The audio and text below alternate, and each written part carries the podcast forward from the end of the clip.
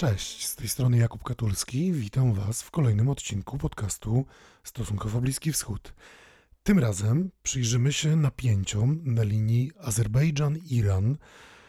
Kraje od ostatnich kilku tygodni doznają pewnego obniżenia jakości swoich stosunków dyplomatycznych, jeżeli tak można by powiedzieć, a niektórzy publicyści sięgają nawet do stwierdzenia, że są na krawędzi wojny. I to już od zeszłego roku, kiedy na granicy azersko-irańskiej odbyły się ćwiczenia. Ćwiczenia wojskowe przeprowadził tam Iran, ćwiczenia wojskowe przeprowadzili tam Azerbejdżańczycy, bo to się okazuje ważne, czego dowiecie się z rozmowy, wspólnie z Turkami. I ostatnie tygodnie wcale nie poprawiają tej sytuacji. I żeby lepiej to zrozumieć, zaprosiłem Marcina Krzyżanowskiego, który jest już częstym gościem mojego podcastu, eksperta od Bliskiego Wschodu z Warsaw Institute i z Uniwersytetu Jagiellońskiego, po to, żeby właśnie podyskutować o tym, jak na tę sytuację patrzy Iran. I to będzie pierwsza część podcastu, a w drugiej części ja sam opowiem trochę o święcie Pesach, żydowskim święcie Pesach, celebrowanym w tym momencie na całym świecie. Jedna odnoga judaizmu go nie celebruje w tym momencie i też powiem dlaczego. I też powiem, dlaczego jest to kontrowersyjne, bo nie wszyscy Żydzi uważają tę odnogę, czy, też ten naród za no, część narodu żydowskiego. O tym dowiecie się po tym, jak już usłyszycie y, moją rozmowę z Marcinem Krzyżanowskim. Zanim zaczniemy, chciałbym Was zaprosić też do wejścia na moją stronę katulski.substack.com, gdzie znajdziecie moje liczne teksty, a co piątek znajdziecie tam też przegląd prasy, przegląd publicystyki, którą w danym tygodniu uznałem za ciekawą. E, ten przegląd publicystyki, tak jak spora część tekstów, nie wszystkie, są dostępne dla wszystkich osób, które na Substack wejdą. Niektóre teksty są e, za paywallem, ale okresowo są też udostępnione dla wszystkich. I oczywiście, jeśli cenicie w jakikolwiek sposób moją pracę, zachęcam Was do postawienia mi wirtualnej kawy, wchodząc na buycoffee.to łamane na stosunkowo Bliski Wschód. To jest najprostszy sposób, żeby zafundować mi kawę, czy to espresso, czy cappuccino, czy też kawę arabską. Tę bym preferował akurat. E, w jakiejkolwiek formie, bez rejestracji i nawet jednorazowo. Jeżeli Wam się coś spodoba, zachęcam oczywiście, żebyście na Buy Coffee zajrzeli. No i teraz przechodzimy chyba już bezpośrednio do tego, co się dzieje na linii Azerbejdżan-Iran, czyli do wysłuchania mojej rozmowy z Marcinem Krzyżanowskim. Cześć Marcinie, bardzo dziękuję, że przed świętami znalazłeś czas na rozmowę o sprawie, która wydaje się, że jest bardzo pilna, choć trochę przemilczana, czy może przeoczona y, w polskiej sferze medialnej. Mm, no i będziemy tutaj rozmawiać o relacjach azersko-irańskich, zwłaszcza w kontekście tego, że one są w ostatnich miesiącach dość napięte z różnych przyczyn i niektórzy publicyści, niektórzy komentatorzy medialni nawet dopatrują się w tym, co się dzieje między Iranem a Azerbejdżanem, potencjalnej wojny. Tylko zanim przejdziemy do konkretów, jeszcze raz chciałbym Ci podziękować, że znalazłeś czas, no i przywitać Cię w moim podcaście. No, ja jeszcze raz dziękuję za e, zaproszenie. Niezmiennie jest bardzo miło uczestniczyć w tak ciekawym przedsięwzięciu, jakim jest e, Wasz post, podcast. Zwłaszcza, że jest to nie tylko okazja do wypowiedzenia się, ale również do przemyślenia sobie e, przeze mnie pewnych bardzo istotnych spraw, do, których przemyślenia jestem zmuszony, żeby odpowiedzieć na, e, na Twoje e, pytania. Właśnie, zaczniemy od takiego przemyślenia, bo to jest temat, który jest na tyle rozległy, że trudno mi zająć, zacząć od e, jakiegoś konkretnego wydarzenia, bo jeśli, kiedy zacząłem śledzić to, co się dzieje między Azerbejdżanem a Iranem, okazało się, że jest bardzo dużo wątków, które można tutaj rozgrzebać, Pytanie tylko, który wątek jest tym najistotniejszym, od którego powinniśmy zacząć. I postawiłem na właściwie chyba najgorętszy ostatnio, czyli na próbę zabójstwa azerskiego parlamentarzysty antyirańskiego. dodajmy, parlamentarzysty, który bardzo krytycznie wypowiada się o polityce Teheranu i o wpływach Teheranu w samym Azerbejdżanie, Fazila Mustafy, który na koniec marca został zaatakowany przez strzelców przy własnym domu, e, został raniony i musiał zostać hospitalizowany. Azerowie jasno postawili sprawę, że ich zdaniem za próbą zabójstwa parlamentarzysty stoją irańskie służby. Więc zacznijmy od takiego pytania, czy irańskie służby w ogóle są zdolne do takich operacji w innych krajach, czy sąsiednich, czy niesąsiednich, żeby próbować zabić parlamentarzystę innego rządu? E, myślę, że tak. Nie, oczywiście daleko im do e, skuteczności konkurencji w postaci zachodnich służb czy, czy, czy izraelskich. Natomiast, zwłaszcza jeśli wziąć pod uwagę e, bliskość Azerbejdżanu i obecność Azerów w irańskich aparatach bezpieczeństwa, jest to jak najbardziej do wykonania. Natomiast w przypadku, w przypadku tej konkretnie osoby, w przypadku w przypadku Fazila Mustafy mam poważne wątpliwości, czy były to faktycznie irańskie służby.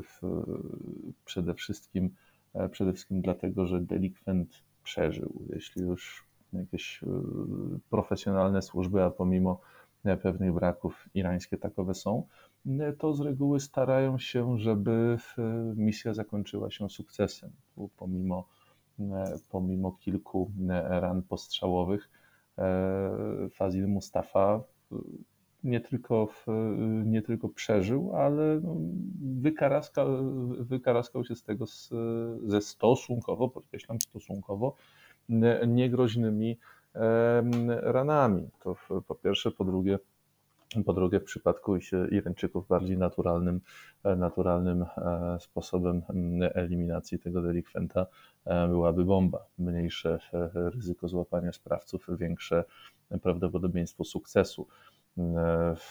Trzeba też przypomnieć, że Fazil Mustafa jest nie tylko antyirański, ale również należy do, no może nie zaciekłych krytyków prezydenta Alijewa, ale też w ciągu ostatnich kilku miesięcy podpadł głowie państwa azerbejdżańskiego. Oprócz tego, jako człowiek, który o ile dobrze pamiętam, od 2005 roku jest aktywnym politykiem, no, zdążył narobić, narobić sobie dość, dość sporo wrogów. Więc na jakiej podstawie, podstawie Azerowie uważają, że mogły w tym palce maczać właśnie irańskie służby? Bo wydaje się, że powodów może być multum, tylko dlaczego postawiono w tym przypadku akurat na Iran?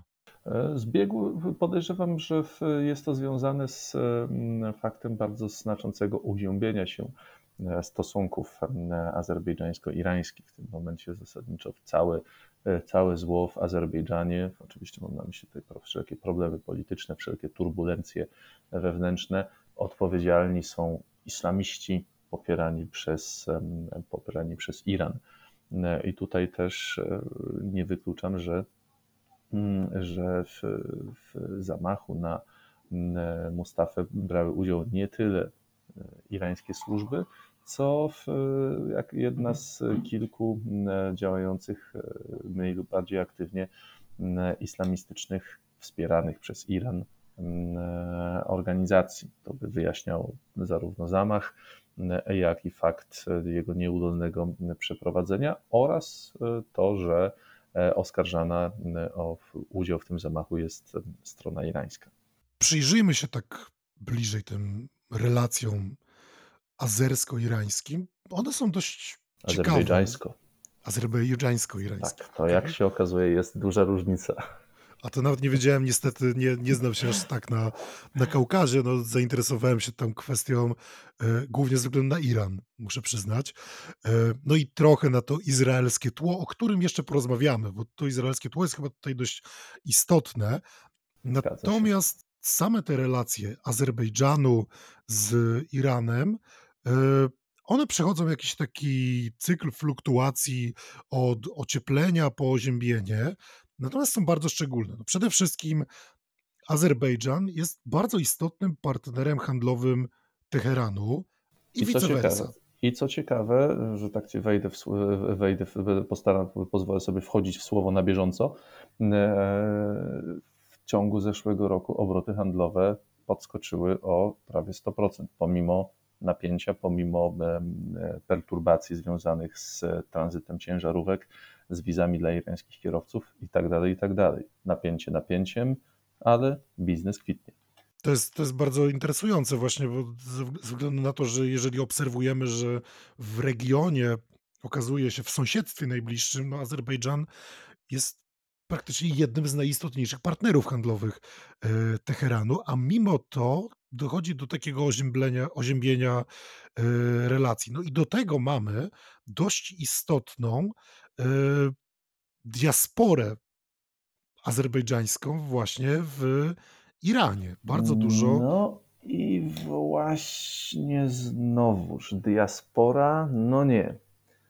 To raczej można powiedzieć, że w Azerbejdżanie mieszka spora diaspora Irańczyków pochodzenia azerskiego, gdyby tak patrzeć na to historycznie, bo tutaj, tutaj prawda, przypis od autorski i e, e, back to facts, back to history. Azerbejdżan jako państwo jest tworem stosunkowo, stosunkowo nowym, bo zasadniczo jako samodzielny organizm państwowy powstał dopiero po rozpadzie Związku Radzieckiego. Nie liczę oczywiście w epizodów, epizodów w latach dwudziestych, e, latach dwudziestych e, minionego stulecia. Do, do wojny między, między kadżarską Persją a E, carską Rosją w pierwszej połowie XIX wieku, cały teren obecnego e, Azerbejdżanu razem z wciąż obecnie należącą, należącymi do Iranu prowincjami zwanymi Azerbejdżan, cały ten teren był po prostu terenem, e, terenem Iranu, teren, czym zwanym, zwanym ówcześnie Persją. Tutaj znowu kolejna uwaga. Iran a Persja to technicznie rzecz biorąc to samo, aczkolwiek słowa Persja, nazwy Persja używa się raczej na określenie e, Iranu do, e, do e, czasu obalenia Kadżarów, natomiast nazwy Iran, sto, nazwę Iran stosuje się od 1900, od lat, lat 1934 albo 5. Tutaj przyznam, że rok mi dokładnie uleciał z głowy.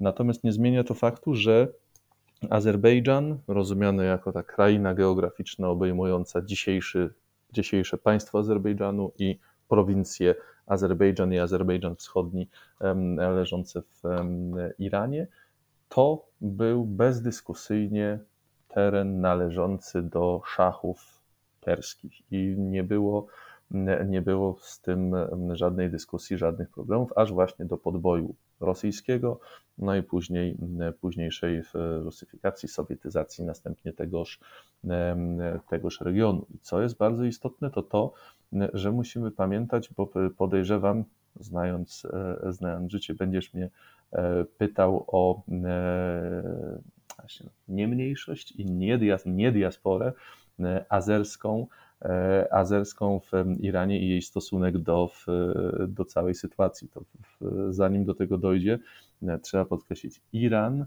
nie jest monolitem. Iran to jest państwo wielonarodowe. I mówiąc, e, mówiąc mniejszość azerska, czy też jakakolwiek inna, no i jest to technicznie poprawne, bo faktycznie Azerowie są drugą co do wielkości grupą etniczną Iranu, Tutaj z tego, co wyczytałem w różnych e, źródłach, około 16% mieszkańców Iranu właśnie jest Azerami i co więcej, okazuje się, że jest to więcej niż w samym Azerbejdżanie. Dokładnie, więcej Azerów y, mieszka w, w, Iranie niż w Azerbejdżanie. Mało tego, najwyższy przywódca, najwyższy przywódca Iranu jest z pochodzenia Azerem przy czym no, wciąż, e, przy czym mówiąc, że jest to mniejszość, no, technicznie rzecz biorąc, no, jest. Natomiast, e, natomiast e, używając słowa mniejszość wobec Azerów, czy też Lurów, Mazandaran, Arabów i innych mieszkańców Iranu, tracimy z oczu ten fakt właśnie wielonarodowości Iranu. Oczywiście język perski jest zdecydowanie jest zdecydowanie dominujący w, i jest głównym narzędziem unifikacji tegoż Iranu. Ale jeszcze raz powiem, bo to, to, to nadużywanie tego słowa mniejszość nieco zaciemnia, zaciemnia obraz sytuacji. Bardzo dobrze, że wspomniałeś o tej różnicy w, różnicy w liczbie Azerów w Azerbejdżanie i Azerów w Iranie. Więc tak jak mówię, diaspora na pewno nie, mniejszość no, z tym lekkim przypisem, z tym, z tym lekkim e, zastrzeżeniem i z braku w sumie lepszego, lepszego słowa można, w, można użyć. Ale zatrzymując się właśnie przy tej grupie etnicznej, tej części etnicznej, dość istotnej części właśnie współczesnego Iranu, to jeśli, jak sam zauważyłeś, też e, najwyższy przywódca jest sam z pochodzenia Azerem, wydaje się, intuicyjnie myśląc, relacje z Azerbejdżanem powinny być dość ciepłe. To skąd się biorą te różne periodyczne oziębienia i pewne przytyczki, które sobie te kraje y, robią, takie jak na przykład zeszłoroczne ćwiczenia przy granicach, gdzie z jednej strony Iran przeprowadził ćwiczenia przy granicy z Azerbejdżanem, później Azerbejdżan wspólnie z Turcją przeprowadził e, ćwiczenia przy granicy z Iranem, jakby sugerując też drugiemu krajowi, że nie możecie się do końca czuć bezpiecznie w naszej obecności, bo my chcemy tutaj, jak to mówią geopolitycy, projektować swoją siłę na was. Tak, i, ostro, i nie wchodzić na kolejny szczebel drabiny eskalacyjnej. E, te relacje techniczne, tak, tak jak słusznie zauważyłeś, teoretycznie rzecz biorąc, powinny być, e, powinny być wręcz serdeczne, bo, a, no jak wspominałem, była to do, e, do, do pierwszej połowy XIX wieku część Persji po drugiej stronie stworzonej przez Rosjan granicy e, mieszkają Azerowie. Azerbejdżan jest drugim, tak naprawdę, tak naprawdę drugim po Iranie krajem z, największą, z największym odsetkiem szyitów. E, do tego wspomniane przez nas więzy, więzy handlowe, właśnie zresztą uskuteczniane głównie przez Azerów z jednej i drugiej strony granicy e, i tak dalej, i tak dalej, i tak dalej. Ale. No i tutaj jest wielkie, e, wielkie ale, które ma różne, różne wyjaśnienia. Większość e, analityków, w tym również ja sam, skłaniają się do opinii, że należy za to obarczyć, winą za to należy właśnie obarczyć Rosjan, czy też następnie w nieco szerszym kontekście Sowietów. Mianowicie, po pierwsze, Iran, po, przepraszam, Azerbejdżan e, się zsekularyzował, czy też został zsekularyzowany w czasie, w czasie istnienia Związku Sowieckiego.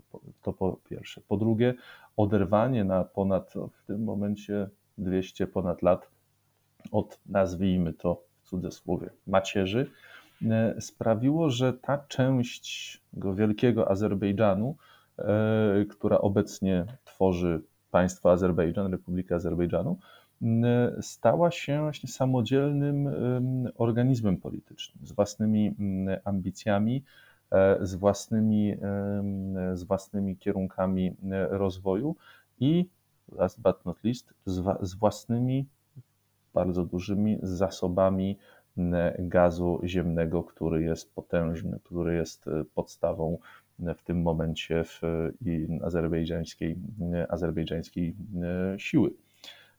No i do tego dochodzą, do tego dochodzą mm, idee panturkijskie, na które Azerowie, a przynajmniej przywódcy Republiki Azerbejdżanu od czasów prezydenta Elchibeja byli bardzo E, bardzo podatni. Tutaj też e, pomimo tego, że i bardzo często, bardzo często ten, ten, ten, ten panturkizm jest, e, jest w Azerbejdżanie wykorzystywany z jednej strony do propagandy, z drugiej strony do budzenia czy też poszerzania, podtrzymywania świadomości narodowej. Bez względu na, bez względu na przyczynę takiego stanu rzeczy w ciągu minionych 200 lat, a zwłaszcza w ciągu w ciągu istnienia Azerbejdżańskiej Socjalistycznej Republiki Radzieckiej, a następnie Republiki Azerbejdżanu, Azerbejdżan jako państwo stał się samodzielnym e, bytem politycznym, a Azerowie azerbejdżańscy stali się narodem, z, tak jak mówiłem, z własnymi aspiracjami, z własnymi, e, z własnymi oczywiście kompleksami, z, was, z własnym potencjałem i tak dalej, i tak dalej. No i to sprawia, że pomimo, pomimo tego e, potencjału do braterstwa, bardzo często zresztą w tych chwilach odwilży deklarowanego przez oba kraje, w szczególności Iran, e, nie ma między nimi e, mięty. W Azerowie, przepraszam, Irańczycy, Irańczycy z bardzo dużą nieufnością patrzą na wszelkie, wszelkie panturkijskie tendencje w Azerbejdżanie i e, wszelkie objawy coraz silniejszego nacjonalizmu azerskiego. No, żeby, tworzyć, żeby stworzyć naród, żeby stworzyć państwo i je utrzymać, to po rozpadzie Związku Sowieckiego miejscowe azerbejdżańskie elity, azerbejdżańskie władze no, musiały grać na nacjonalizmie, żeby no, móc podtrzymać ten Azerbejdżan. No a raz rozbudzony nacjonalizm jest trudny do kontrolowania. No i skoro mamy nacjonalizm azerbejdżański, to świadomie używam słowa azerbejdżański, nie azerski, dla odróżnienia Azerbejdżanu od Azerów mieszkających w Iranie. Robi się to bardzo skomplikowany e, obraz, e, tak, natomiast tak. mam nadzieję, że, że nasi słuchacze nadążają za tym, o, czy, o będę starał się, po tym, po tym podkładzie będę się starał już, już, e, już upraszczać. E, nacjonalizm jest trudny do kontrolowania, w związku z czym, skoro mamy tutaj niepodległą Republikę Azerbejdżanu reprezentującą Azerów, no to w naturalnym, naturalnym kolejem rzeczy jest wzywanie do stworzenia państwa, organizmu państwowego, które mm, byłoby w stanie zjednoczyć, które byłoby w stanie zgromadzić pod, swoim, pod swoją egidą wszystkich Azerów, również Irańczyków pochodzenia azerskiego, czy też Azerbe, Azerów, Azerów irańskich. Różne, różną terminologię, e, różna terminologia jest, jest stosowana. No i to jest e, jeden z głównych, e, jeśli nie najważniejszy, punkt zapalny. No w... Czyli jeśli pozwolę sobie to podsumować trochę, czy, czy być może nawet uprościć do takiej myśli, która mi przyszła do głowy, czy jeśli dobrze rozumiem, to głównym punktem zapalnym w tej sytuacji tak naprawdę jest to, że Iranowi zależałoby być może nie na tym, żeby wchłonąć Azerbejdżan. Chociaż takie, że, że tak gwoli sprawiedliwości, takie zakusy w latach, w latach 90., tuż po rozpadzie Związku Radzieckiego ze strony Iranu też były. Oczywiście no, dosyć mm, było to raczej, raczej political fiction niż jakiś konkretny plan, ale zaistniało w przestrzeni publicznej, zaistniało to w dyskursie, co oczywiście też wzbudziło zrozumiałą niechęć, zrozumiałe obawy ze strony Baku. Czyli jeszcze, jeszcze tutaj, może nie mówiąc o tym terytorium, ale Iranowi zależałoby na tym, żeby kontrolować Azerów azerbejdżańskich i być może dawne perskie e, włości, a Azerbejdżanowi z kolei zależałoby na tym, żeby kontrolować Azerów irańskich, a jeszcze w tym wszystkim pojawia nam się obraz Turcji. I wychodzi na to, że o ile Azerbejdżan też prowadzi w pewnym sensie, czy może nawet nie w pewnym sensie, no bo prowadzi jednak politykę podmiotową, ale też staje się przedmiotem jakichś rozgrywek właśnie irańsko-tureckich, jeżeli dobrze to rozumiem. No, no i tak. pojawia nam się oczywiście kolejny gracz w tym wszystkim, Izrael, i pojawia się nam bardzo trudna, skomplikowana układanka, którą trudno będzie rozplątać i okazuje się, że każdy tutaj ma swoje interesy, mm, które się ze sobą zderzają w tym dość, no, tak naprawdę trudnym kawałku ziemi, y, bo no, jeszcze mamy kolejnego gracza w postaci Armenii. No i nie zapominajmy, że już tam osłabiona nieco i w tym momencie, w tym momencie przeżywająca, mm, jeśli nie problemy, to na pewno turbulencje, e, Rosja. Więc jeśli spojrzymy sobie na, tę na, na tą całą układankę, e, dlaczego Azerowie akurat chcieliby, żeby Turcja się włączyła w to w ewentualną rozgrywkę zbrojną z Iranem? No bo zakładam, że jeżeli e, występują wspólne ćwiczenia Azerbejdżanu i Turcji przy granicy z Iranem, to jest to też sygnał, że Turcja ma odegrać jakąś rolę w potencjalnym konflikcie, gdyby ten konflikt miał wystąpić. Czy on wystąpi, o tym porozmawiamy za chwilę, ale jaką Turcja miałaby odegrać rolę? Rozmawialiśmy o tym chwilę, zanim weszliśmy na antenę, więc e, jakbyśmy to mogli jeszcze podsumować dla słuchaczy, e, co ta Turcja miałaby w tym konflikcie zrobić? E, wesprzeć Azerbejdżan. Krótko, e, krótko i węzłowato. Tutaj o ile, e, o ile relacje pomiędzy Iran, w tym trójkącie Iran, Azerbejdżan, Armenia są ze względu na kwestie religijno-historyczno-narodowościowo-gospodarcze bardzo skomplikowane, to w przypadku trójkąta Armenia, Azerbejdżan, Turcja sprawa jest, no nie mówię, że banalna, ale dużo, dużo, dużo prostsza. Turcja, kolokwialnie mówiąc, nie za bardzo lubi się z Armenią, z wzajemnością zresztą e, i z kolei tutaj nisko nam się kłania e, i pan turkizm, i neoosmańska e, polityka prezydenta, prezydenta Turcji, która sprawia, że Turcja, jak wspomniałem, jednoznacznie stoi przy, przy Azerbejdżanie i w sytuacji konfliktu no, zdecydowanie wsparłaby e, Azerbejdżan. Pytanie jak bardzo. No tutaj to, co, to, co powstrzymuje, powstrzymuje tak naprawdę wszystkich przed wzięciem się za łby, jest to, że wojna na szerszą skalę nie opłaca się nikomu. W tym momencie, e, w tym momencie sytuacja wygląda tak, że wojna lokalna tylko między Azerbejdżanem a Armenią, no zdecydowanie bardzo mocno opłaca się Azerbejdżanowi, w nieco mniejszym stopniu, również opłaca się Turcji. Natomiast cała reszta tej e, kaukaskiej, kaukaskiej ekipy mm, z Iranem i Rosją e, włącznie, nie zapominając nawet o Gruzji, e, z Armenią na czele, byłaby na tym konflikcie zdecydowanie stratna, tym konflikcie lokalnym, który z powodu obecnych dysproporcji sił no, zakończyłby się zdecydowaną porażką Armenii, w sensie jeszcze bardziej zdecydowaną niż, niż ostatnio. Ze zrozumiałych przyczyn Teheran obawia się też zbliżenia ostatniego Azerbejdżanu z Izraelem. No, historia relacji Azerbejdżanu z Izraelem może nie jest jakoś specjalnie skomplikowana, ale w tym roku zdarzyło się bardzo konkretne wydarzenie, a mianowicie Azerbejdżan otworzył ambasadę w Teheranie, no i nawet azerski, azerbejdżański minister spraw zagranicznych był w Jerozolimie, e, spotkał się z, na wspólną konferencję prasową, miał z izraelskim ministrem spraw zagranicznych, więc widać, że te relacje idą ku ociepleniu. Czy to tak naprawdę będzie jakieś strategiczne partnerstwo, czy nie?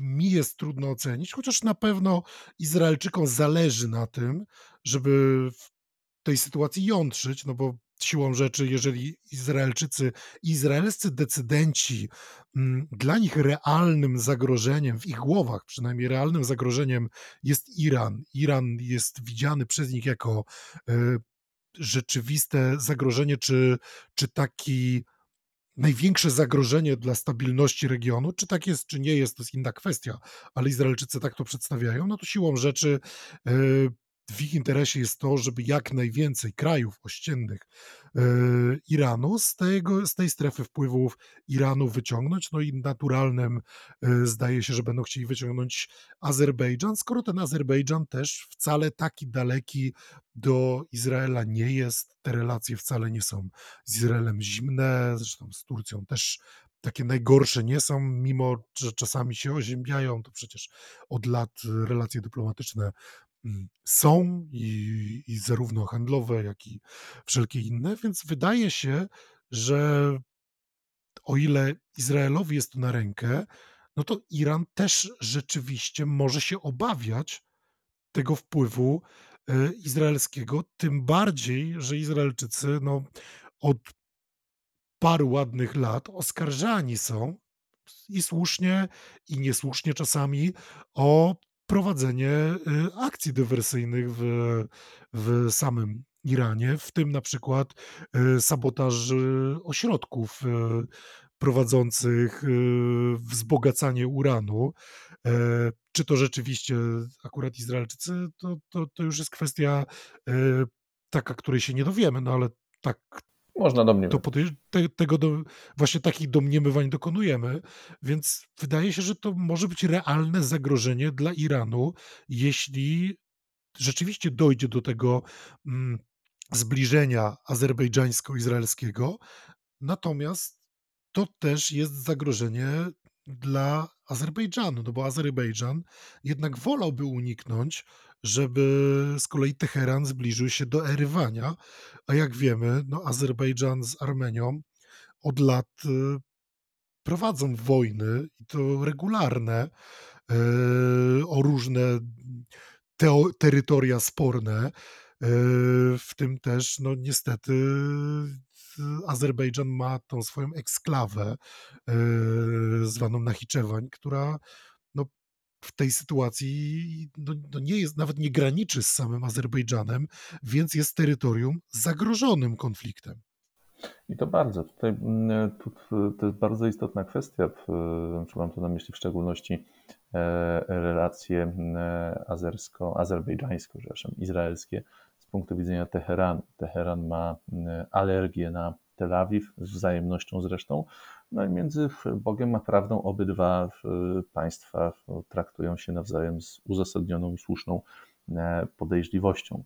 E, a e, też trzeba pamiętać o tym, że to zbliżenie azerbejdżańsko-izraelskie nie jest taką świeżą sprawą, bo można je datować można je datować no, na okolice co najmniej 2012 roku, od kiedy to najprawdopodobniej E, izraelskie uzbrojenie, izraelskie zaawansowane e, technologicznie systemy zaczęły trafiać do, do Azerbejdżanu. E, Iranowi jest to nie w smak, zasadniczo z powodów, które, które wymieniłeś. Po pierwsze, Iran boi się, że Azerbejdżan zostanie użyty jako baza wypadowa izraelskich operacji specjalnych na terenie, na terenie Iranu. Oczywiście Azerbejdżan zapewnia, że absolutnie nie ma takiej opcji. Powołuje się tutaj na irańsko-azerbejdżańską umowę y, o dobrych stosunkach, która właśnie wyklucza taką możliwość. No ale jak wiemy, papier jest cierpliwy, papier wszystko e, przyjmie, a życie to co innego. E, zresztą jednym z, jednym z takich punktów zapalnych we wzajemnych relacjach była sprawa sprzed kilku lat, kiedy to, kiedy to aresztowano właśnie Azera, pochodzącego z Iranu pod zarzutem przygotowania zamachu na, na izraelską, żydowską ściślej mówiąc, e, szkołę w Baku. Więc e, to sytuacja, sytuacja, kwestia tej współpracy jest no, takim bardzo poważnym cierniem w boku, w boku e, Teheranu. E, I wszystko wskazuje na to, że ta współpraca Azerbejdżanu z Izraelem e, będzie się zacieśniać, bo jak sam wskazałeś, jest ona korzystna dla obu stron. E, Azerbejdżan otrzymuje zaawansowane uzbrojenie, które daje mu no, bardzo dużą przewagę nad Armenią i no, które sprawia, że ewentualne pogróżki Teheranu są już traktowane z mniejszą powagą, no bo mamy sprzęt, mamy się czym bronić. To jest jedna strona. Z kolei dla Izraela, tak jak wspomniałeś, no jest to mieszanie w tym irańskim kotle i im więcej Iran ma nieprzyjaciół, a najlepiej wrogów, tym dla Izraela lepiej. No i last but not least, te irańskie, przepraszam, izraelskie e, uzbrojenie no jest, nie jest kupowane za czapkę gruszek, ale za brzęczącą e, monetę i to w, w grę wchodzą, w grę wchodzą no już raczej grubsze, grubsze pieniądze, które też są e, kwestią bardzo istotną i które to azerskie pieniądze pozwalają dzięki za przychodom, podatkom itd., tak itd., tak pozwalają jeszcze bardziej rozwijać, rozwijać E, izraelską zbrojeniówkę. To jeżeli już mówimy o broni, mówiliśmy o ćwiczeniach, e, to czy Twoim zdaniem rzeczywiście, tak jak wieszczą niektórzy publicyści, e, może dojść w najbliższym czasie do wojny azerbejdżańsko-irańskiej i kto w takiej sytuacji mógłby być agresorem albo inaczej? Czy Iran rzeczywiście mógłby mieć jakiekolwiek zakusy na to, żeby rozpocząć wojnę z Azerbejdżanem. Zakładam, pytam o Iran, dlatego że, że, że, że zakładam, że jako e, ekspert od Iranu pewnie będziesz e, dobrze zorientowany w tym, co mówią irańscy politycy, irańscy analitycy, czy, czy też co mówi w ogóle irańska ulica i czy Iran rzeczywiście widzi w tym Azerbejdżanie takie zagrożenie, że chciałby się porwać na jakikolwiek konflikt z sąsiednim państwem właśnie w regionie Kaukazu? E, to jest bardzo dobre, e, bardzo dobre pytanie. E, I tutaj oczywiście wszelkiej, wszelkiej maści analizy na, oparte na oparte na źródłach, ale prowadzące do prognozy, te, prognozy są obarczone poważnym ryzykiem błędu. Więc tutaj nie, nie mówię, że moja prognoza się sprawdzi, no ale analitycy od czegoś są, a jeśli od czegoś są, to właśnie od przewidywania. Więc wydaje mi się, że do e, wojny nie dojdzie. E, natomiast gdyby jednak sytuacja miała się wymknąć spod kontroli, to raczej w, w, w, w, pozycji agresora, tak to nazwijmy, uplasowałby się Iran. Jeśli Azerbejdżan przekroczyłby jakąś wyznaczoną przez, te, przez Teheran czerwoną linię, nie pierwszą oczywiście, bo, ale już taką naprawdę grubą krechę, i w Armenii groziłaby na przykład całkowita dezintegracja, czy wręcz rozbiór, wtedy mógłbym się spodziewać, e, spodziewać e, irańskiego ataku e, z powietrza, przede wszystkim przy użyciu rakiet i przy użyciu dronów oraz wspartych, wspartych ogniem artylerii na azerskie instalacje obronne i przemysłowe. Natomiast wątpię, żeby doszło do, do, do, do, do, do, do inwazji lądowej. Oczywiście takiej sytuacji Azerbejdżan z racji chociażby swojej, e, no, nazwijmy to, autorytarnej struktury politycznej, byłby zmuszony do, e, o ile oczywiście irański atak nie zmiódłby całkowicie azerskiej, azerbejdżańskiej obrony, w co, w, co, w co bardzo wątpię, byłby zmuszony do e, no, odpowiedzi z całą siłą, jaką, jaką tenże, tenże Azerbejdżan e, dysponuje. Otwartą kwestią byłaby, była, byłoby to, jak w takiej sytuacji zachowałaby się Ankara. Podejrzewam, że w naj, najmniej co mogłaby zrobić, to zacząć wspierać Azerbejdżan wszystkim, co posiada, czyli dostawy broni, amunicji, współpraca wywiadowcza, no krótko mówiąc, wszystko poza atakiem na Iran. No jest też oczywiście cary scenariusz. Czy podniosłyby się w niebo też tureckie F-16, choćby nie po to, żeby atakować Iran, ale żeby rzeczywiście bronić tej azerskiej przestrzeni powietrznej? Bo jak zauważyłeś wcześniej, e, Azerbejdżan może nie mieć możliwości, żeby bronić swojej przestrzeni przed irańskimi rakietami. Teraz znaczy, pytanie, takie, takie czy... możliwości, żeby przetrwać zmasowany atak. Tak. W obronę teraz... przeciwlotniczą też inwestują. Natomiast... Pytanie, czy właśnie chcieliby wykorzystać też e, właśnie Turków do tego, żeby Turcy pilotowali swoje myśliwce właśnie na Chcieć niebie na Azerbejdżanu. Chcieli. Chcieć by na pewno chcieli. Pytanie, czy Turcy by się na to zgodzili. Oczywiście jest to, jest to możliwe, natomiast taki najczarniejszy, najbardziej, najbardziej kinetyczny, tak to nazwijmy, scenariusz, czy, czy też najwyższy szczebel na drabinie eskalacyjnej, jaki wydaje mi się, że będzie, mógłby być czarnym scenariuszu osiągnięty, to sytuacja, kiedy, jak wspominałem, Azerbejdżan jednak z całą mocą atakuje Armenię, przekracza dosłownie w sensie fizycznym, no, z czerwoną linię, odcinając Armenię od, od, od e, terytorium Iranu, blokując, blokując zresztą w ten sposób Iranowi korytarze transportowe północ-południe, czyli te wiodące z i do Rosji, dalej na Ocean Indyjski. Irańczycy na to po oczywiście odpowiednim ultimatum ruszają i odpalają, odpalają rakiety, zadając Azerbejdżanowi ciężkie straty, niewykluczone, że bardzo mocno uszkadzając jego, jego rafinerię, jego instalacje gazowe i całą sieć przesyłową, na co z kolei wkracza Turcja, ale też bez bezpośredniego ataku Iranu, tylko kieruje swoje wojska, w tym w szczególności właśnie lotnictwo i obronę przeciwlotniczą na terytorium Afganistanu, wyznaczając z kolei Teheranowi czerwoną linię na zasadzie OK, pobawiliśmy się, ale już dosyć.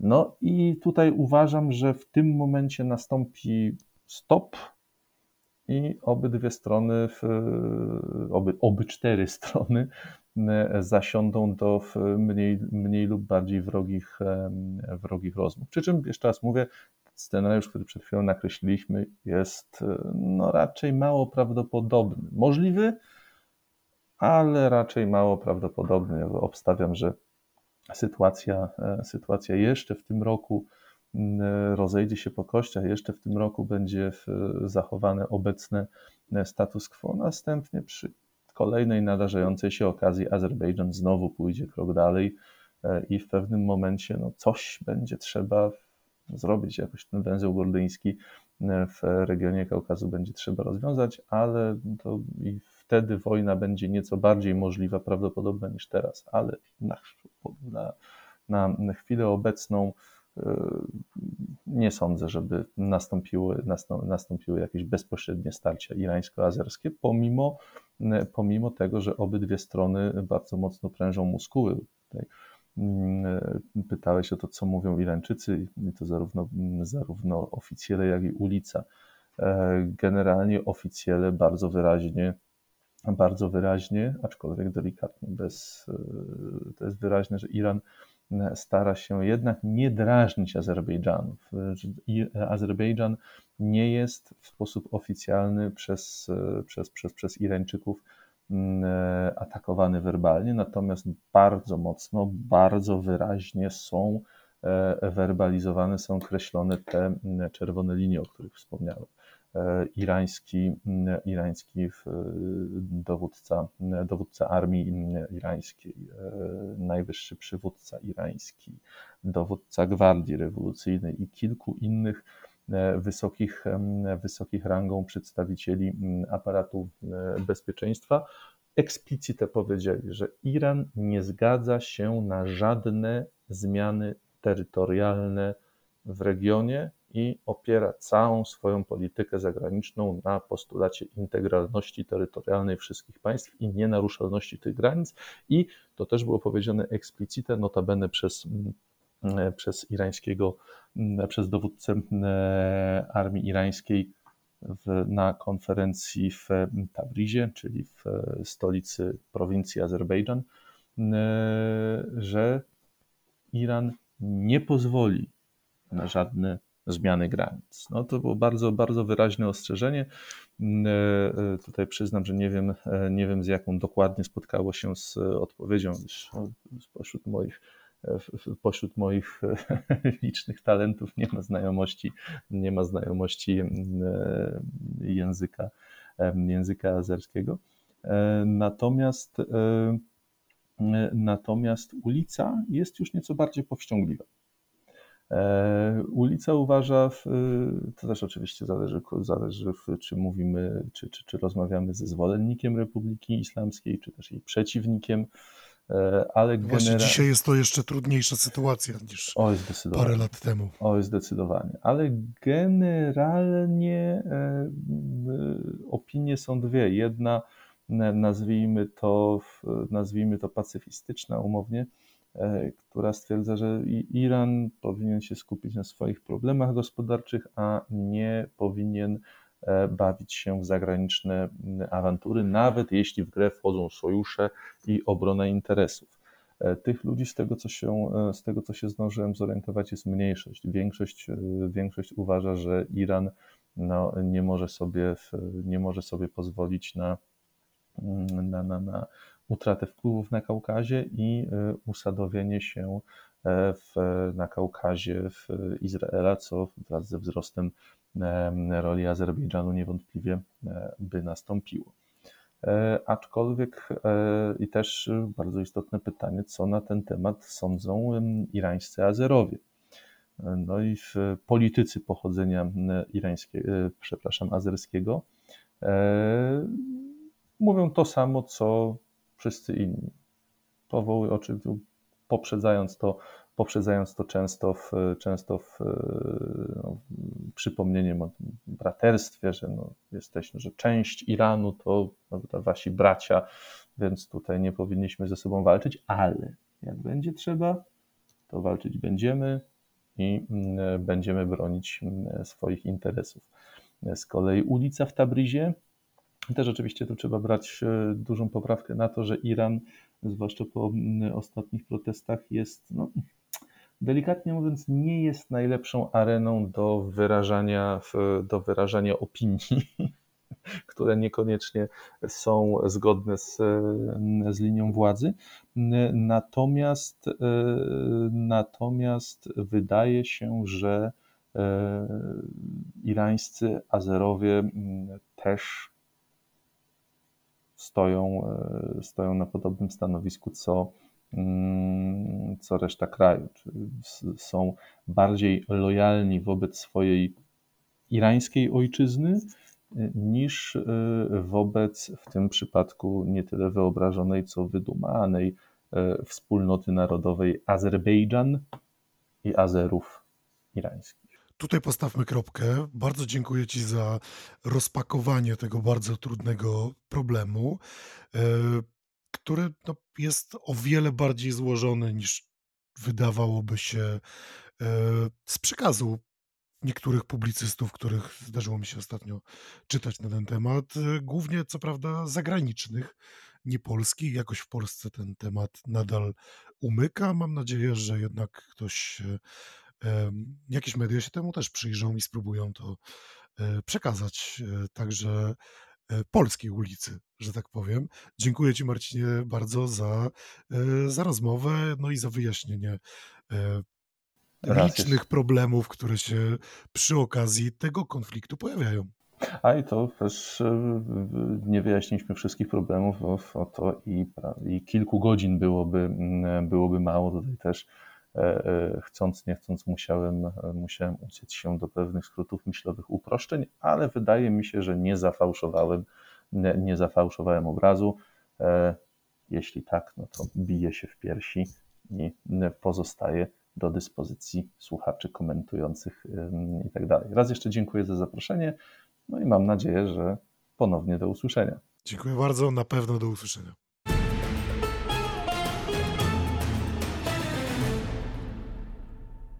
Moim rozmówcą był Marcin Krzanowski z Warsaw Institute i Uniwersytetu Jagiellońskiego i w pewnym momencie rozmowy pada hasło neoosmanizm. I chciałbym przypomnieć Wam, a być może tym osobom, które nie słuchały poprzedniego odcinka, że w mojej rozmowie z doktorem Karolem Wasilewskim w poprzednim odcinku podcastu zatytułowanym Imperialne marzenia Turcji mowa jest właśnie o neoosmanizmie, który jest no, doktryną, według jakiej Turcja prowadzi swoją politykę zagraniczną, zresztą nie tylko zagraniczną. Więc jeżeli interesuje Was neoosmanizm, a jeszcze nie zapoznaliście się z poprzednim odcinkiem podcastu, to zachęcam. E, doktor Karol Wasilewski świetnie wszystko wyjaśnia. No a teraz przechodzimy do kolejnego tematu, którym jest święto Pesach. Ostatnio w podcaście mamy w ogóle ciąg świąt. W poprzednim odcinku rozmawialiśmy o Ramadanie. W jeszcze poprzednim była mowa o Nouruzie, czyli perskim Nowym Roku, no a teraz nadszedł czas na święto Pesach, które zaczęło się wczoraj, czyli w środę 5 kwietnia. Żydowskie święto Pesach ma upamiętniać wyjście Izraelitów z Egiptu po tym jak, znaczy po tym, wskutek tego jak zostali przez Mojżesza wyprowadzeni do ziemi obiecanej. Według tego, co sądzą rabini, Izraelici uciekali z Egiptu w pośpiechu. Nie mieli więc czasu na na przykład przygotowanie pieczywa, nie mieli czasu na wyrastanie pieczywa na zakwasie i z tego też względu podczas święta Pesach utrzymywana jest specjalna dieta, o tym zaraz, a całe święto trwa 7 dni w Izraelu i w judaizmie reformowanym, 8 dni w diasporze. To jest dość istotne. Święto jest długie między innymi dlatego, że symbolizuje też podróż, którą Izraelici odbyli, która zdaniem rabinów no, była bardzo długa.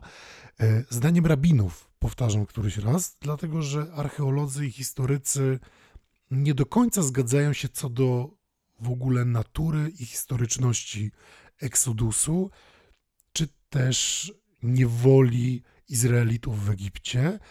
Wielu archeologów uważa, że ten eksodus, właśnie to wyjście z Egiptu, nie miało miejsca w takiej formie, w jakiej opisuje to pięcioksiąg mojżeszowy. Niemniej jednak jest to centralny punkt mitu narodowego judaizmu. Jest to jedno z tych świąt, które buduje tożsamość religijną, jak również tożsamość narodową Żydów. No więc jak się to święto celebruje? Zaczyna się ono od wieczoru sederowego. Taki wieczór sederowy miał miejsce wczoraj właśnie e, u Żydów na całym świecie. E, podczas wieczoru sederowego, który jest dość długą kolacją, odczytuje się Hagadę. Hagadę, czyli opowieść o wyjściu Żydów z Egiptu. Ze względu na to, że ta kolacja jest bardzo długa, wiele robi się, by angażować najmłodszych. Ona ma bardzo istotne znaczenie rodzinne lub społecznościowe, bo do kolacji sederowej zasiadają zarówno rodziny, zwłaszcza w takich miejscach, gdzie mm, Żydów jest dość dużo, ale w miejscach, gdzie Żydzi żyją w mniejszych społecznościach, często spotykają się właśnie społeczności. Do kolacji zasiadają na przykład wszyscy członkowie synagogi czy jakiegoś centrum społeczności bądź instytucji kulturalnej i wspólnie tę Hagadę odczytują, zasiadając przy stole, na którym leży talerz sederowy. Talerz sederowy, seder, samo słowo seder oznacza porządek i talerz sederowy musi zawierać kilka elementów, które symbolizują różne aspekty wyjścia Żydów z Egiptu.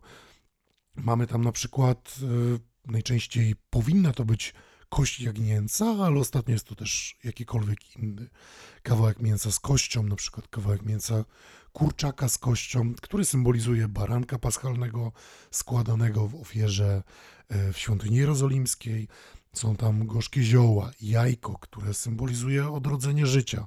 Mm, sałata rzymska, czy też jakieś właśnie gorzkie, gorzkie warzywo tego rodzaju, jakieś inne warzywo, albo taka specjalna pasta, która jest przygotowywana z jabłek, tudzież owoców i orzechów, i to wszystko spożywa się w określonym porządku. Ale centralnym punktem tej kolacji jest to, że właśnie zaangażowani najmłodsi zadają dorosłym pytanie. Zadają kilka pytań, ale wszystko opiera się do, na jednym najważniejszym pytaniu: dlaczego ta noc inna jest od pozostałych? I dorośli udzielają odpowiedzi dzieciom właśnie poprzez Hagadę, opowiadając o niewoli Izraelitów w Egipcie i o obietnicach Boga, które Bóg złożył Izraelitom i o wyjściu do ziemi obiecanej. Ważnym elementem kolacji sederowej jest też wypicie czterech kielichów wina, które symbolizują cztery obietnice, jakie Bóg złożył Mojżeszowi, no i także w ogóle Izraelitom. Te cztery obietnice pojawiają się właśnie w Księdze Wyjścia, e, w rozdziale szóstym, od wersetu szóstego, no i brzmią: Uwolnię was od jarzma egipskiego, wybawię was z niewoli, wyswobodzę was wyciągniętym ramieniem i przez surowe kary, wezmę sobie was za mój lud i będę wam Bogiem i przekonacie się, że ja, Pan, Bóg wasz, uwolniłem was spod jarzma egipskiego. Potem wyprowadzę was do ziemi, którą z ręką podniesioną przysiągłem dać Abrahamowi, Izaakowi i Jakubowi, dam ją wam na własność, zaiste ja jestem Pan. To są właśnie obietnice, które Bóg złożył Izraelitom i to wszystko jest centralnym punktem zarówno właśnie kolacji sederowej, święta Pesach i żydowskiej tożsamości etnicznej i narodowej. Istotnym aspektem także święta Pesach jest specjalna dieta, która jest utrzymywana przez te 7-8 dni. O koszerności większość z Was zapewne słyszała, natomiast w trakcie święta Pesach utrzymuje się specjalną koszerność na Pesach, której symbolem staje się maca.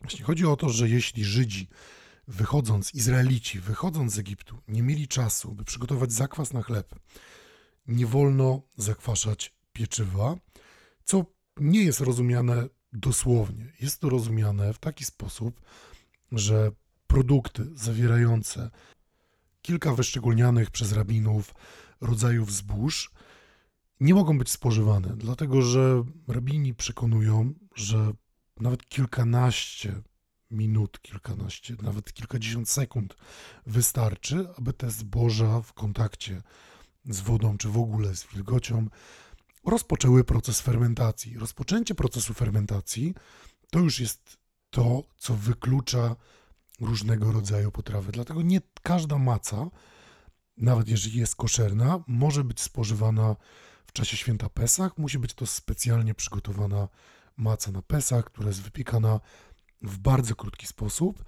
i w bardzo szybko wymieszana jest w niej woda z, z mąką przygotowaną w specjalny sposób. E, szczegóły produkcji macy e, są dość skomplikowane. Proces jest e, na tyle skomplikowany, że większość społeczności żydowskich w Europie tę macę sprowadza na przykład, no, w szczególności z Izraela, na przykład z miasta Bnei Brak, które z takiej produkcji macy trochę słynie, no to nie jest najważniejsza rzecz, której słynie Bnei Brak, które w ogóle jest miastem zamieszkiwanym w dużej mierze przez ortodoksyjnych, ultraortodoksyjnych Żydów, ale w, szczegól, w szczególności maca z Bnei Brak jest istotnym elementem celebracji święta Pesach w różnych y, krajach poza Izraelem. Oczywiście troszkę inne są tradycje sefardyjskie. Tutaj mówiłem o tradycjach aszkenazyjskich, czyli obecnych w szczególności w Europie Środkowej i Wschodniej. Natomiast Żydzi sefardyjscy, czyli Żydzi z Europy Południowej, czy też e, północnej Afryki, krajów Bliskiego Wschodu, troszkę inne produkty spożywają, na inne produkty sobie pozwalają w trakcie święta Pesach. O ile Żydzi aszkenazyjscy unikają na przykład jedzenia mm, warzyw strączkowych w ciągu tych siedmiu czy też ośmiu dni e, święta Pesach, o tyle Żydzi sefardyjscy no, chętnie spożywają e, ciecierzyce, fasole, soczewice, a także ryż, którego sefardyjczycy również nie spożywają. Dlatego wielu Żydów aszkenazyjskich uważa, że sefardyjczykom jest trochę łatwiej w czasie tego szczególnego postu, czy utrzymania szczególnej diety, ale jest inna grupa judaizmu, dla której sprawa jest jeszcze łatwiejsza i są to Karaici czy też Karaimi. To, czy Karaici, Karaimi są częścią narodu żydowskiego jest kontrowersyjne. Oni nie uznają e, judaizmu rabinicznego, w konsekwencji judaizm rabiniczny nie uznaje ich za Żydów, mimo że wiele elementów mm, tradycji kultury karaimskiej, karaickiej jest związana ściśle z judaizmem. W związku z czym e, Karaimowie, Karaimi, kiedy przygotowują się do święta Pesach, nie stosują się do żydowskiego kalendarza liturgicznego, który jest wyliczany przez rabinów, dlatego że ich zdaniem jest on niezgodny z wersami Tory. Karaimi uważają, zgodnie z Torą, że tylko dojrzałe ziarna mogły być składane w ofierze, w związku z czym święto Pesach celebrują dopiero po tym, jak sprawdzą ziarna, na przykład jęczmienia, i sprawdzą, czy są one dojrzałe. Dopóki ziarno jest niedojrzałe, nie będą oni celebrować w danym roku święta Pesach, uzależniając tym samym swój kalendarz właśnie tego święta od, od natury i od nadejścia wiosny. Święto Pesach jest dla nich e, ściśle związane z nadejściem wiosny. Z racji, że biorą też pod uwagę konkretne słowa i konkretne przekazy, konkretne przekazy Tory, wielu Karaimów w czasie święta Pesach na przykład będzie piło piwo, którego e, judaizm rabiniczny zabrania, e, mimo że Karaimi uważają, że to, że nie ma nic o piwie, a skoro nie ma nic o piwie, to znaczy, że piwo nie jest zabronione. Związki Karaitów z judaizmem są dość e, skomplikowane i trudne, no zwłaszcza dlatego, że wzajemnie się nie uznają. Rabina, rabinat nie uznaje Karaitów, Karaici nie uznają zwierzchnictwa rabinów i w konsekwencji też nie uznają właśnie kalendarza, który jest wyliczany przez rabinów. Ale to jest temat, do którego będzie można jeszcze wrócić w przyszłości. Tak więc, przechodząc do konkretów, Żydom w czasie święta Pesach można życzyć przede wszystkim Hak Pesach Sameach, czyli szczęśliwego święta Pesach. I to tyle w tym odcinku podcastu Stosunkowo Bliski Wschód. Mam nadzieję, że udało mi się Was czymś zaciekawić, udało się Wam coś wyciągnąć z tego odcinka. No i usłyszymy się ponownie w następnym odcinku.